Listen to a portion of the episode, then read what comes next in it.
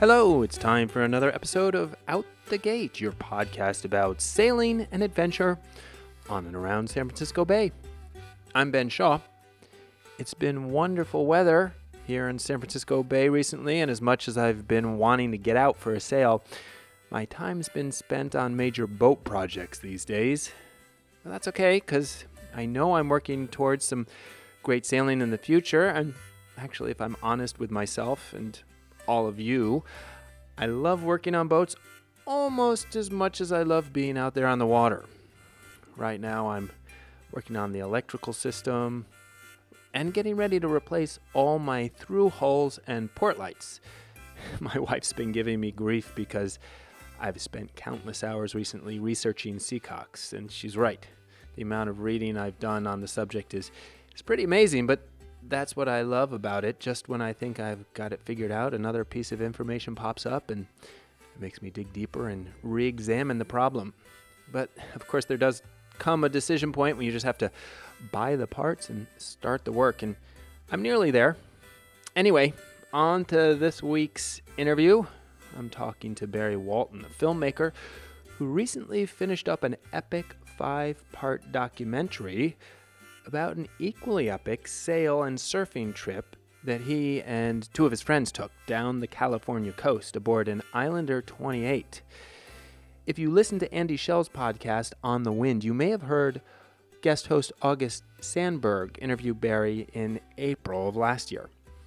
Barry's trip took place 15 years ago, but his memories, good and bad, from the trip are still fresh, in part because he spent so much time reliving the experience while editing the film, which is called Reaching Reality. You can watch it on Amazon and on YouTube. All right, enough talk about it. Let's get to the interview. Here we go. My name is Barry Walton, and right now I am currently residing in Melbourne, Florida, about 10 minutes from uh, Cocoa Beach and uh, Cape Canaveral and SpaceX launches that are happening weekly. So, kind of a cool space to be right now.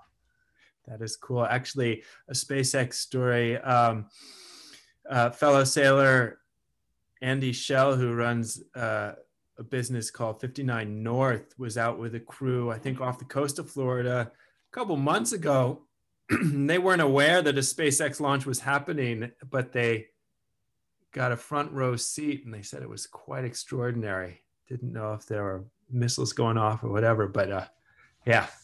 I, yeah, I can speak firsthand because I'm kind of, uh, you know, since I moved here, I've become a space geek, probably like most of the country since Elon Musk started driving uh, the uh, space industry forward it is. It's it definitely is kind of a. It's one of those things. And the best time to do it is at night because it lights up the whole sky, and then the thunderous roar. And uh, yeah, it's it's pretty. Um, it's definitely a unique experience. I, I every time I get the chance to take someone, if I have friends in town, I'm like, let's look at the schedule. Let's let's let's see if we can see one. So yeah, it's definitely cool. Well, let's jump back to the West Coast from Florida because you reached out to me because you recently released what is it, five part video series? Yep, yep. Five, five part series called Reaching Reality. I want you to tell folks about it. I watched it and enjoyed it. Yeah, I mean, I don't know where the best place to start, but I, I did kind of check out your podcast and I, you know, made note uh, that that it does kind of open up with the Bay in the San Francisco area kind of being a primary spot, and and that is where we started. We started over in Emeryville. And actually, I was down in Santa Cruz, and Dan, who championed the trip, was was up in Emeryville. Uh, well, not even Emeryville. He was in San Francisco. He was in uh, North Beach, and he had some r- crazy experience of buying a boat and got himself uh, was from an ex uh, alcoholic military veteran that kind of I guess uh, showed up uh, pretty hammered and whatever. That's that's irrelevant, but it was an entertaining story, and I'm not gonna be able to give the details because it's his story. There was just something about him being hammered, and then he disappeared, and called Dan the next day and was like, "I went to a bar and never made it out. Can I still, you know, still, still sell you a boat?" Yeah.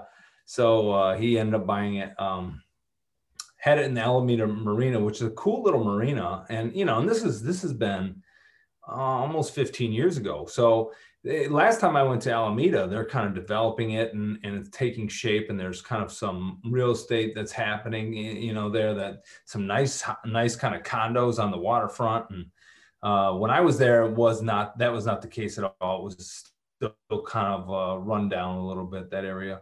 Um, but that's where we kind of started. And that's where the, and, and the boat was, you know, like a $2,000, just kind of a gutted out. There wasn't a whole lot to it what kind of boat um, was it? Probably it was an Islander Bahama. I always want to say Bahama Islander, but that's it's Islander. I don't know why it just feels it feels more natural, but it's an Islander, Islander Bahama. If I'm if I'm correct, and it was like it was a 23 foot Islander Bahama at that. So not a lot of boat. Um, yeah. You know, I think it was when we bought it, it was at least 15 years old. So it needed a lot of work. And that's where it all kind of began. That's where where kind of the idea of this whole thing started it was you and Dan, and there was it was three of you on this boat. I had just moved out to LA, so that's where we all met. And I was living on a sailboat. You know, speaking of origin, I and, and you know you mentioned uh, kind of my first uh, my first sailing experience. Well, my first sailing experience was in Florida. If I'm honest about it, technically, I sailed a Hobie Cat off of Key West which was a very memorable experience.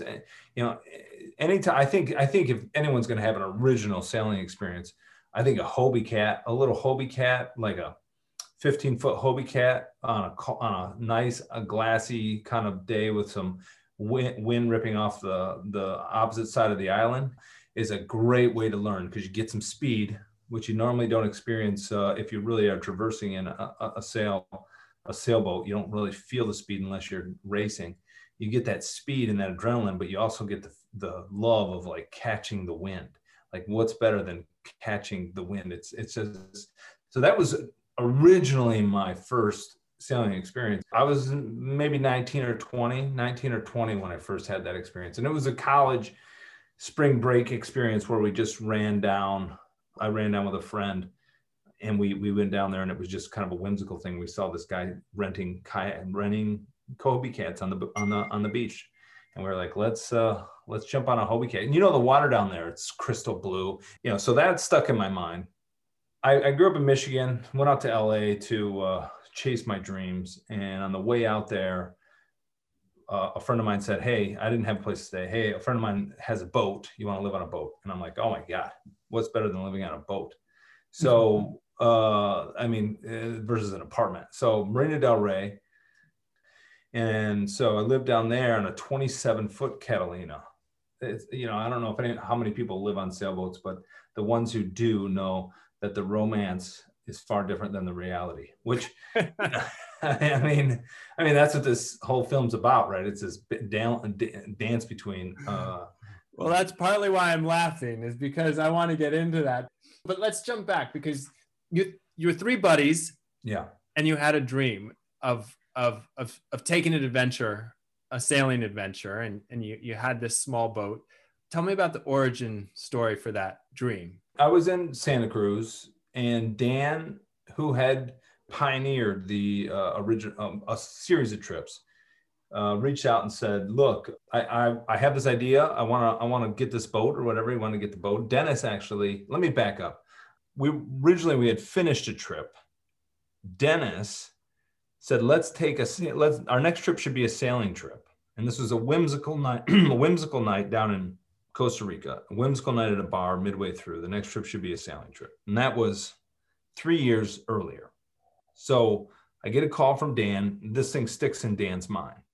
I get a call from Dan. I'm buying a boat. We're going to do our next trip. Next trip's going to be going to be this this sailing trip. And, and it was just assumed that the two of you would be on board with Dan. Dan is like a cult leader. just kidding. No, I'm, I'm, not. I'm, I'm not kidding. He's he's got that cultic uh, personality. You know, some people have that. They said that about Steve Jobs, just like that reality warp. He's got that cultic personality that just kind of pulls you in.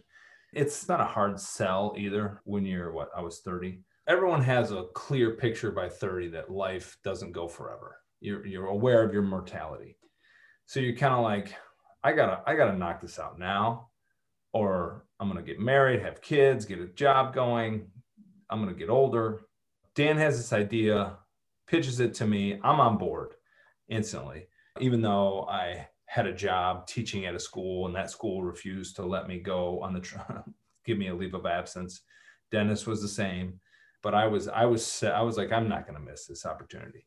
The idea of going down the Pacific coast, on the Pacific, around Point Conception, down Big Sur. So you know, in this 23 foot boat, for me, I'm I'm I was I'm just like an adventure. At that point in my life, I was an adventure junkie. Yeah. So I was like, the risk, the, the the thrill of the risk, for me was was was a big part of it. And beyond know? the Hobie Cat, had you done any sailing? Had you done any offshore sailing? On my years living in the Marina del Rey on the 27 foot Catalina, I did some deck. I did some deckhand work. Okay. Out to out to the Catalina Islands on a on a variety of boats. 36 Catalina. Some guy had a 57 foot like I don't know the the the, the brand of it, but just an amazing boat and a beautiful deck. And you know when you work on a boat that big and you can you know you actually have room to walk up and down to deal with the sails but yeah, so that that had been my experience. Did Dan have sailing experience? Dan had not. Dan had not, but his uncle had been a fisherman up, well, a hobbyist fisherman up in Alaska. He'd had a charter boat up in Alaska. so, do you know how? So, how? So, which brings me to the question: How did Dan find this boat? How did he pick this boat out of all the boats? Just right price? Haphazard, probably. Well, this is maybe Craigslist. I don't know. That's a good question. I mean, uh, probably from like the want ads, or maybe he trolled marinas. Dan's a detail guy. He's an ER doc now. So, you know, there's a part of him that digs into every detail of stuff. I love the idea that this was haphazard, but there was there's something about Dan that's not haphazard. I am. I'd be dead right now. If it was just me, I'd be dead. But Dan did his uh, due diligence when it came to the research.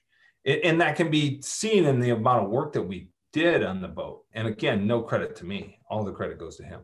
You know, I just bought a camera.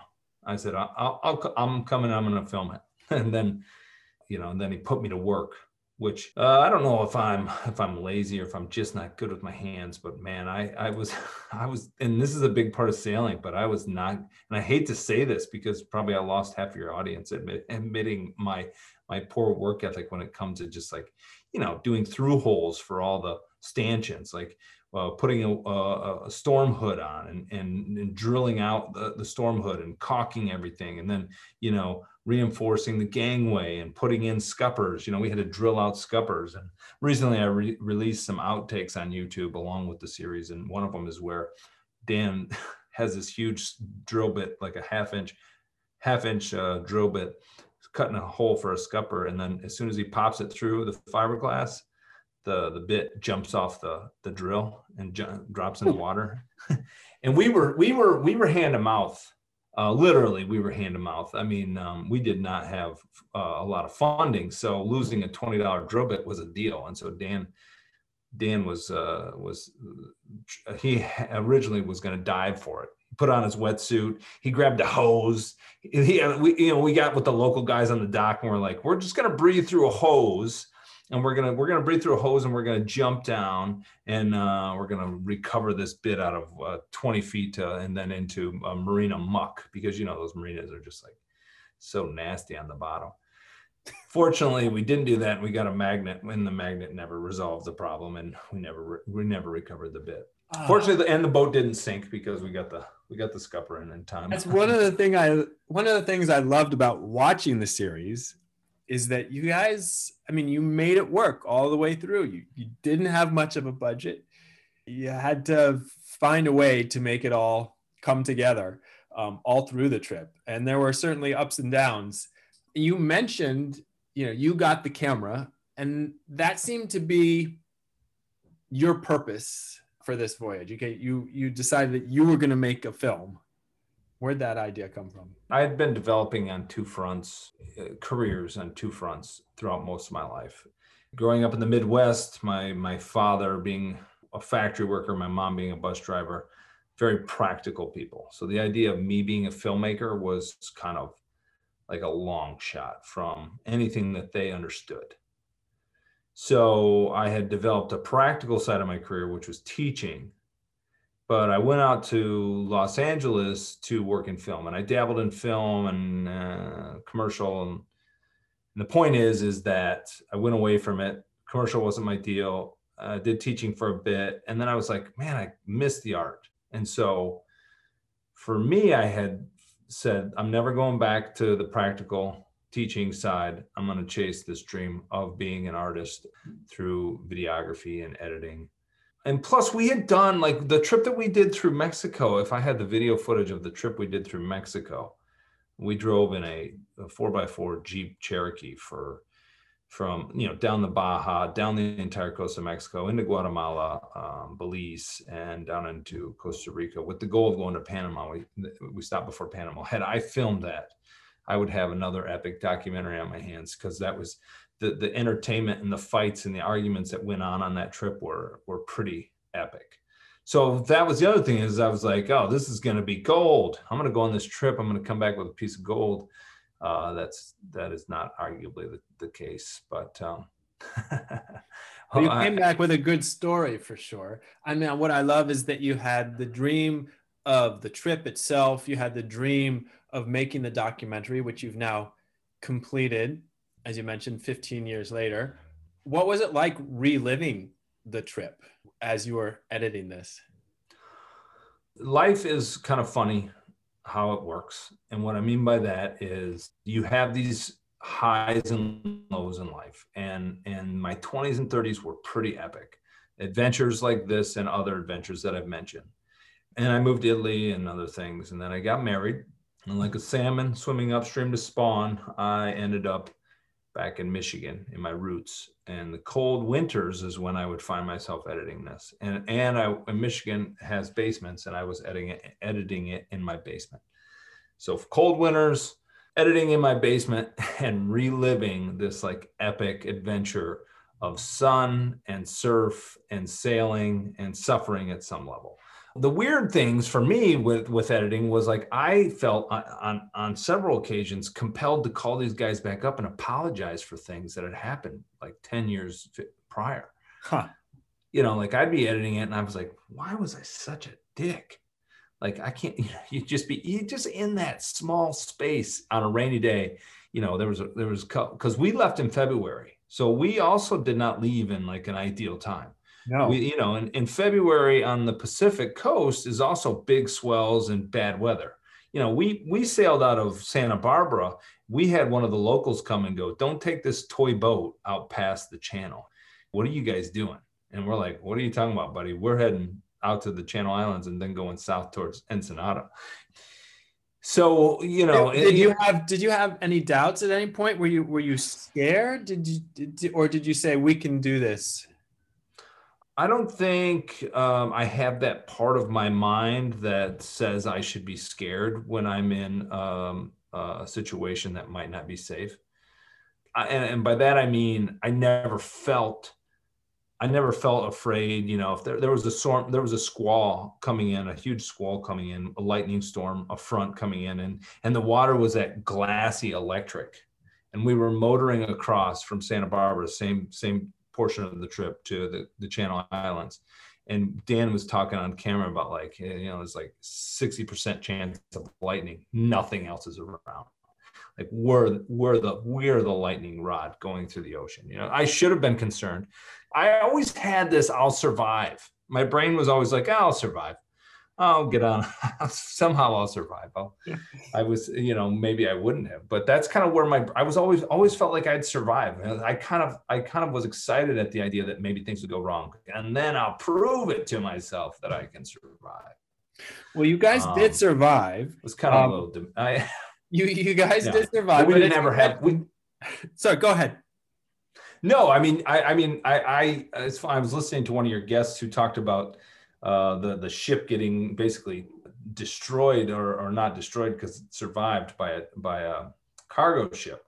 Them getting rolled and, and one of your guys jumped overboard and got tossed in the surf yes. and yeah. Yeah we, we saw the cargo ships. We didn't see them we so I, you know i'd it'd be fun to have that story. We didn't. We didn't have that. We were, you know, ours ended up being a meandering philosophy of like, um, of kind of the miseries and the pleasures at sea, the highs and lows. You should be thankful you don't have that story, even even though if you you're certain you're going to survive. But it wasn't always what you imagined it would be. I, I, I wanted to hear a little bit about how you reconciled what your dream was for this trip, going out finding surf, sunny days uh, versus the reality. You named you named the series "Reaching Reality," and you talk a lot about in the series about how this isn't what you signed up for, this isn't what you expected, or you didn't know what to expect. So, how, looking back on it, how do you think about that? I think I'd answer that like this. I mean, the reaching reality has been an obsession of my life, um, not just as a trip. I'm I'm always obsessed with you know how our brain interprets reality, and also I'm obsessed and fascinated by how delusional society and people can be, and, and they can burn through an entire lifetime living out those delusions and never like looking reality in the face and going this is what it is and this is what i want and this is what i'm going to achieve so that piece was has been an obsession of my life but for the trip itself i had been lucky in my days in la riding on the backs of of big cruisers out to catalina on sunny days kicking your feet up with a warm breeze, you know, and having a couple drinks or smoke, smoking a joint.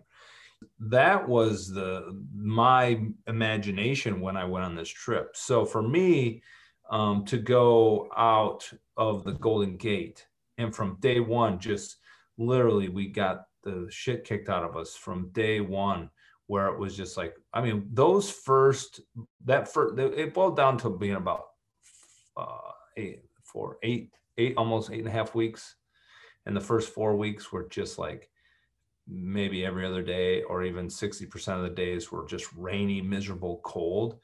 And then the boat is so small that there's no cat there's nothing internal there's no cabin inside the boat to really enjoy yourself. So you have to be outside of the boat to to ha- have room to stretch. I'm six foot one you know i couldn't stand up and, and there was no place in the boat where i could stand up completely and stretch out. So you have to go outside. So that piece, and then and then with a smaller boat like that, it rocks. And and for the first two months, I probably dropped 10, 15 pounds and built. Uh, by the end, I've, I've never been in the shape that I was in because my body had to work out constantly to just keep itself in place because that little boat was just like a bobber and water. you guys were anchoring in some pretty exposed areas as you went down the coast I mean, you'd find little coves, but from what I could see, there were some rolly nights you spent on that boat. Oh yeah, I mean, many a nights where we, you know, we had a, an anchor forward and aft, and we're, we're trying to point into the swell, but then halfway through this, halfway through the night, the swell shifts, you know, and you're like, what the hell? And then you have to wake up and change it. I, I, I swear to God, I could compare it to being in like a, a prison at some level because the the moisture inside would the condensation inside by the middle of the night would the roof would be soaking wet. And we had all these uh, these metal bolts coming through from the from our work that we'd done it and they would form drips. And so you'd wake up in the middle of the night either your bed being soaked you being soaked in like moisture and sweat or having a drip like sm- dropping on your head. So never in, in the first couple of weeks you're not sleeping and then on top of it the, it was an echo chamber in there. So whenever the the anchors got pulled taut it would just be like this and then it would shift back. And so like for the first you know for the first month like we we did not sleep. We did and, and it's funny when i you talked about editing it and how it was editing it. Like when i would watch the footage living it it was not obvious why i was grumpy and mean and me and dan were arguing it watching the footage, it became much more obvious because you're like cold, dark, rainy, stuck in the boat, you're an asshole. You know, sunny, you're outside getting some air, you're nice. And I was just like, dude, it is amazing how we go through life thinking that our emotions and moods are based on like choices that we're making and and, and i'm like it isn't Like sometimes, you know, the grumpy person in the office, you might kind of go, maybe you should get some sleep or go to the doctor and figure out, you know, maybe you need some more sun. I don't know, vitamin D, whatever. But you know, it's like, it's like uh, cause and effect. Yeah, man. I was just like, so um, that was the reality. And then you sit and you you sit in your brain and you're like, okay, I, quit my job, uh, left this girl that I was digging. I'm kind of homeless. I invested all my funds into production equipment and this trip uh, I don't even know what I'm shooting. At this point, I I was just kind of self-taught. I'm like, I don't even know what I'm shooting. I don't know what I'm supposed to be shooting. I don't know if what I'm getting is good. Because when you film, you film for the day, and you're like, when you're living it every day, you're like, this isn't that interesting. Looking back, I'm like, this is very interesting. But living it, I would shoot interviews of us inside the boat, and I'd be like, this is boring. And then I'd look at it, you know, a decade later, and I'm like, that's pretty crazy. Um, As some of the best moments are those moments where you guys, the three of you, are down below and just discussing the trip or having a rough time and trying to figure out why you're doing this? That's one of the things I really enjoyed about watching it. It was unlike a lot of sailing videos these days, it's more contemplative and it's about your relationship with these two other guys as well as the sailing trip it's good to hear you say that, uh, and it makes sometimes that makes me think that I I missed the opportunity, more opportunities. For me, it was always a philosophy. The tri- this this story was was a philosophy. You know, it was we didn't we didn't achieve great heights. You know, there's guys out there that have done amazing things, and and this trip was was cool, but it was not amazing. And and no and and, and that and neither in sailing nor in surfing because we did surf uh, although I'm convinced that we named one surf spot that uh, we are not ever going to get credit for. But apparently, guys are getting rides out to this one surf spot that we kind of uncovered now. But at the time, I, am uh, it was vir- virtually unknown. But that's irrelevant. Uh, I, I'm sidetracking myself, but yeah. So, but you were talking about philosophy, and you have one line. You have one line in the film that really stuck out to me, and I think encapsulated a lot. And you said I may be misquoting you here, but you said when when dreams become reality, you have to let go of your dreams. Yeah. That is the quote. When dreams become reality, you have to let go of your dreams because your dreams are fictional and re, in you know in reality is is what's happening now. And, and that's and, and I'm convinced that that's you know, for me, when I said I kind of spent my life kind of trying to figure this out, like this is that's that's such a big deal. I mean, if people can if people can capture what that means, that's such a big deal. And for everything in life, like you know, it's it's funny how people just get stuck in like how the ideal should be, and it's amazing how we can go through life. You know, they talk about it in religions. They say when people start to believe something, then everything starts to align with what they believe. So they they seek out things that validate what they believe. And I would argue further that this is not a religious thing. This is a human condition. We all are going through life with an idea of what life should be. And then we look at uh, around us and go, oh, it is that way because of X and Y. And that can be positive or negative. And what I'm saying is it would behoove any given individual to be aware of that especially if one wants to achieve things like going on a, on a sailing trip and enjoying it, even when it's miserable. Because I think there's a great deal of satisfaction that comes from accepting life for what it is right? And and and it can be applied to this trip. I mean the turning point in this trip was that moment what you're quoting and it was literally this moment. And, and the irony of it and these things happen i wasn't making a film i wasn't directing this but the irony of it was like the next day we were down in punta santa maria and our anchor got stuck on dan had this fortress anchor and it got stuck in a, a reef and man, that was hilarious. And I did not do that justice because we were so obsessed with breaking it off the reef that I didn't pick up the camera until we'd been working on it for like 20 minutes. And then I'm like, oh shit, this is hilarious. I shouldn't be helping, I should be filming. So I grabbed the camera and started filming, and it's a much smaller scene than what really happened. Which is like we battled that. Re- like you get stuck. Okay, first off, Dan's this is an eight hundred dollar fortress anchor that his uncle gave him, and it's probably the the boat the boat is worth two thousand, right? So you're going okay.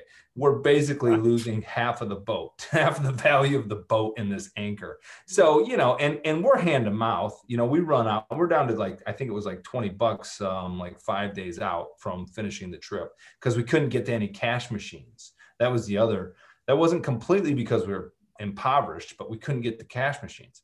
We didn't have a ton of funds. So we didn't want to lose this. We promised to get it back to our uncle. So there's something at stake. Yeah. And then uh, we're then we're stuck and we're like, we can't go forward, we can't go backwards, we can't get off of this thing. And it was ironic how like the trip prior to that had been me being stuck I had been stuck in this loop, this feedback loop of myself telling myself what the trip should be and not accepting the trip trip for what it was. And finally, like the anchor when it broke loose, I kind of broke loose and said, "Here's what the trip is. It's 80% misery and 20% pleasure." And and and you didn't just break the anchor free. You had to to cut the anchor free, right? You had to let it go. We we worked on it so hard that it shredded Oh, it uh, shredded the line. That's right. You you you chafed right through the line. You lost the anchor, but then that freed you in a way. And in the same way, realizing that this is what the trip reality of the trip was going to be freed you in a way. You know, the met- metaphor I, I chafed right through my psyche. uh, you talk about that turning moment, and in the film, there's a moment where you guys see a whale. I think you're out surfing Oh, that all came together at the same time. Was all the same time. It's there's something. What was it about that? You'd have to understand a little bit of back history with with animals, and and I dated this girl who lived on an Indian reservation in Wyoming for seven years, and her and I had taken a road trip through for uh, two months through uh, the Baja and then around the United States, and and we had had a, a few experiences with mushrooms and different things, but in but but based on kind of her Indian uh, teaching and stuff. It was not for uh, pleasure; it was more for uh, life experience and observation. And one of the things that that she taught me was that you know animals, especially in on Indian reservations, Indians kind of believe that animals are messengers, right? I'm sitting in the water, and this uh, baby gray whale, which a baby gray whale is about as big as the 23 foot sailboat that we were in came and basically swam underneath me. And I thought that was a pretty big message. Dan was out surfing. Uh, the guys weren't really around. It was just kind of me and this experience with this m- monstrous and beautiful animal. And it was out on Isla Todos Santos, and the, and the and the water there is like emerald green and crystal clear, and you can see down like 30, 40 feet, and you can see just these beautiful, huge boulders. So I could see very clearly this amazing animal and it's the power from its tail kind of kicking up the current as it went away from me. You know, I remember taking in that moment with Leslie uh, being, you know, animals being messengers, and I thought that there's a bigger message here, you know, and and and, and I think the the idea is not that like the animal is like, oh, this spirit messenger or whatever. It's it's more the represent it's more the symbolic idea that like there is something big that you need to look at, right? And and for me the big thing was that like dude you you took on a huge risk uh, left a ton of things behind and this is a huge moment in your life and it's not coming back. Like you get this after this moment's over you're not it's not coming back. Like you're out at sea right now you're having this experience and if you don't enjoy it good and bad and that's the beauty of happiness. I mean, I get stoked about this stuff because people, everyone's fighting for the good. Oh, life's got to be this way or it's just not right. And it's like, it's so false. Like, life is what it is, it's a balance of good and bad. And happiness comes from accepting that and being like, this is how it is, man.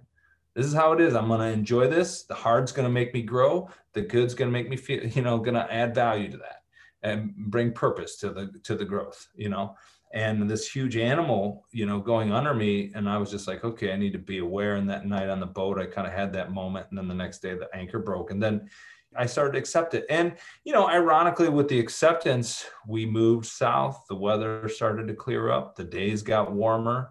Uh, the surf got better and our relationships and our bonds started to get better too because I was not this big pain in the ass on the boat. They were like, oh, all right, now we're you know, Barry's being cool. And we started to have fun. It turned out, it just, then it really got good.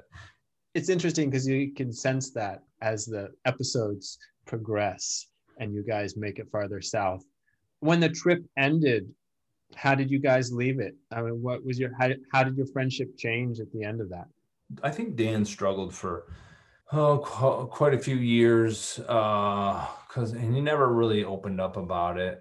Uh, he struggled with uh, with with kind of the experience with me. I think it was a lot harder to be with me, on, uh, especially in those first months. He had to deal with it. It was his trip, and he and and and, and arguably Dan would have uh, gone alone. He's that kind of person. So then he had to deal with this boatmate that wasn't maybe wasn't so fun. And I think for uh, you know, if I'm honest, I think he struggled for quite a few years, and and I worked hard to rebuild that relationship.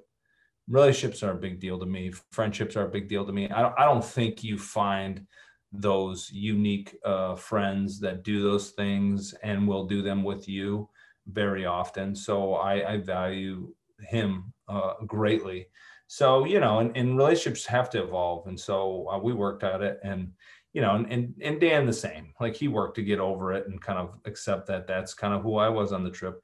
And Dennis has always been, he's like a you know he's like a conductor on I, I, think of those remember those glass conductors on on railroads used to have like those glass uh, conductors for the for the electricity lines that would run along railroads. There were these beautiful, like green glass. People collect them mm. nowadays. I don't know if you know what I'm talking about. Yeah, I think I do. Yeah, the insulators.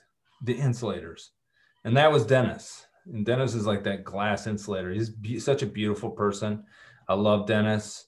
Sometimes I was the electricity, and some and Dan was the post, and Dennis was kind of the insulator, and and and he kind of uh, you know he's become more of a our friendships become more rich uh, post those years. Dennis is just an accepting guy, he accepts people for who they are. He loves people for who they are. He doesn't judge people. He's such a unique character. I, Dennis is like a Buddha.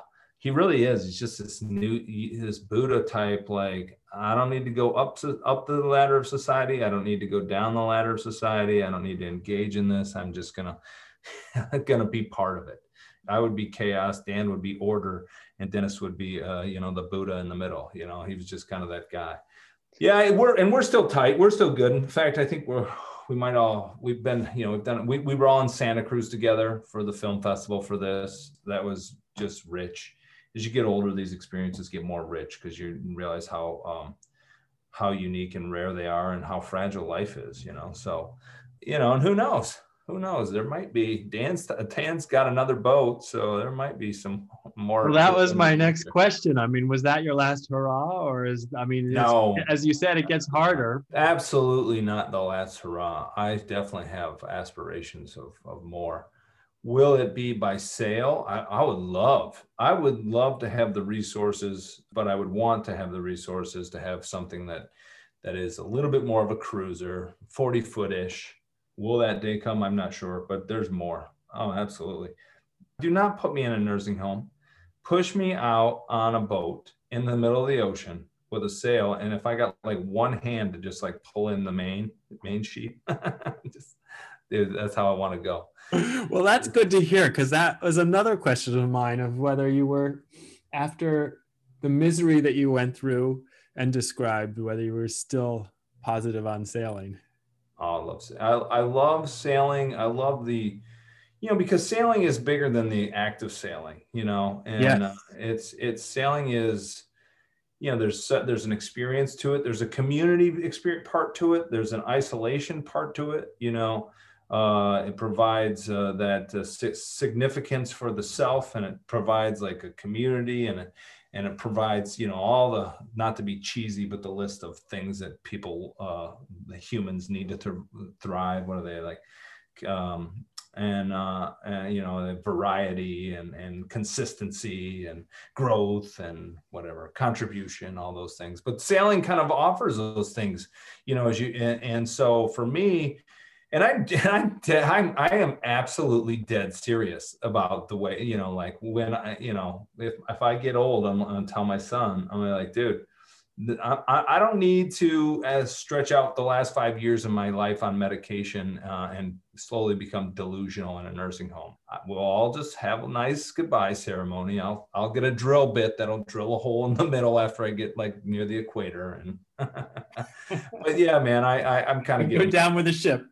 Man, I'll go down with the ship. I mean, I'm getting a little bit morbid and maybe a little silly too. I mean, I don't know how life will play out, but I think you just got to keep pushing. I think you got to keep pushing out there, doing more. I don't think you can stop. That's awesome. That's a good way to live. What haven't we covered, Barry? It's been a thrill chatting with you and hearing a little bit of the backstory. This has been fun. I hope it's applicable to your audience. You know, we kind of went all over the place, uh, but overall, like, you know, uh, at the end of the day, I think you know the community that listens to this are people that that probably derive the same pleasures as you and I do from the sea and the lessons that it offers, you know, and and also kind of the for me like the sense of purpose and meaning that I get from just being near the water and and being on the ocean. Um, it's it's not something I can it's tangible that I can explain but uh, I, you know, and being able to talk to you and share some of these stories with you and then have that connection. I feel like you and I connected. It's funny because each time I do these, I connect on a different level. Uh, love the fact that you kind of found a value in the philosophical side of this because that's really what this was for me. But, but I think, anyways, that's we did cover a lot, a lot of good stuff. So I've, yeah, I've enjoyed it. Definitely great. And tell people how they can watch Reaching Reality. There's a film festival version uh, that's been on Amazon for a little while, and that's that's an hour and a half, and a little bit more succinct. Um, but if you want to sit down in your living room on Amazon, I, I believe that's on Prime, so that that's free as well. But if you want to really dig in and see more about the whole experience, there I put the series, which was my original idea, on YouTube, and it's five series, and they're about 30 minutes, 26 minutes each. And that really kind of is is a more is a longer. I think it boils down to like and uh, two and a half hours. And then I've also got outtakes on there that add up to another hour. So there's a lot, a lot of sailing stuff on there, some funny, uh, but the, the narrative and the story is in the series itself. And, and those are kind of the two homes that you can find them on. After watching the full series, I feel like I, I know the three of you and it was, it was a lot of fun. It was, it was, uh, and then I went and watched some of the outtakes because I wanted to see some more of the behind the scenes. So oh, um. I'll put a link to that in the show notes so people can find it. Yeah, you and I are very similar. I, I do I do the same thing when I watch when I watch something and and if I have enjoyment, I I, I am like the, I'm the guy that wants to study the whole thing. Like I go into behind the scenes and watch it all. So I'm honored that and humbled that you you did, and I'm I'm I'm stoked. So it's so cool to connect with you. Thanks, Barry. Thanks again for giving me this opportunity. That wraps up this week's episode. Again, you can find Reaching Reality on Amazon or YouTube. And you can find me on Instagram at Out the Gate Sailing. And if you like the podcast, leave a review in Apple Podcasts. It'd go a long way to helping other people find the show. Again, I'm Ben Shaw, host and producer of the show, and until next time, smooth sailing.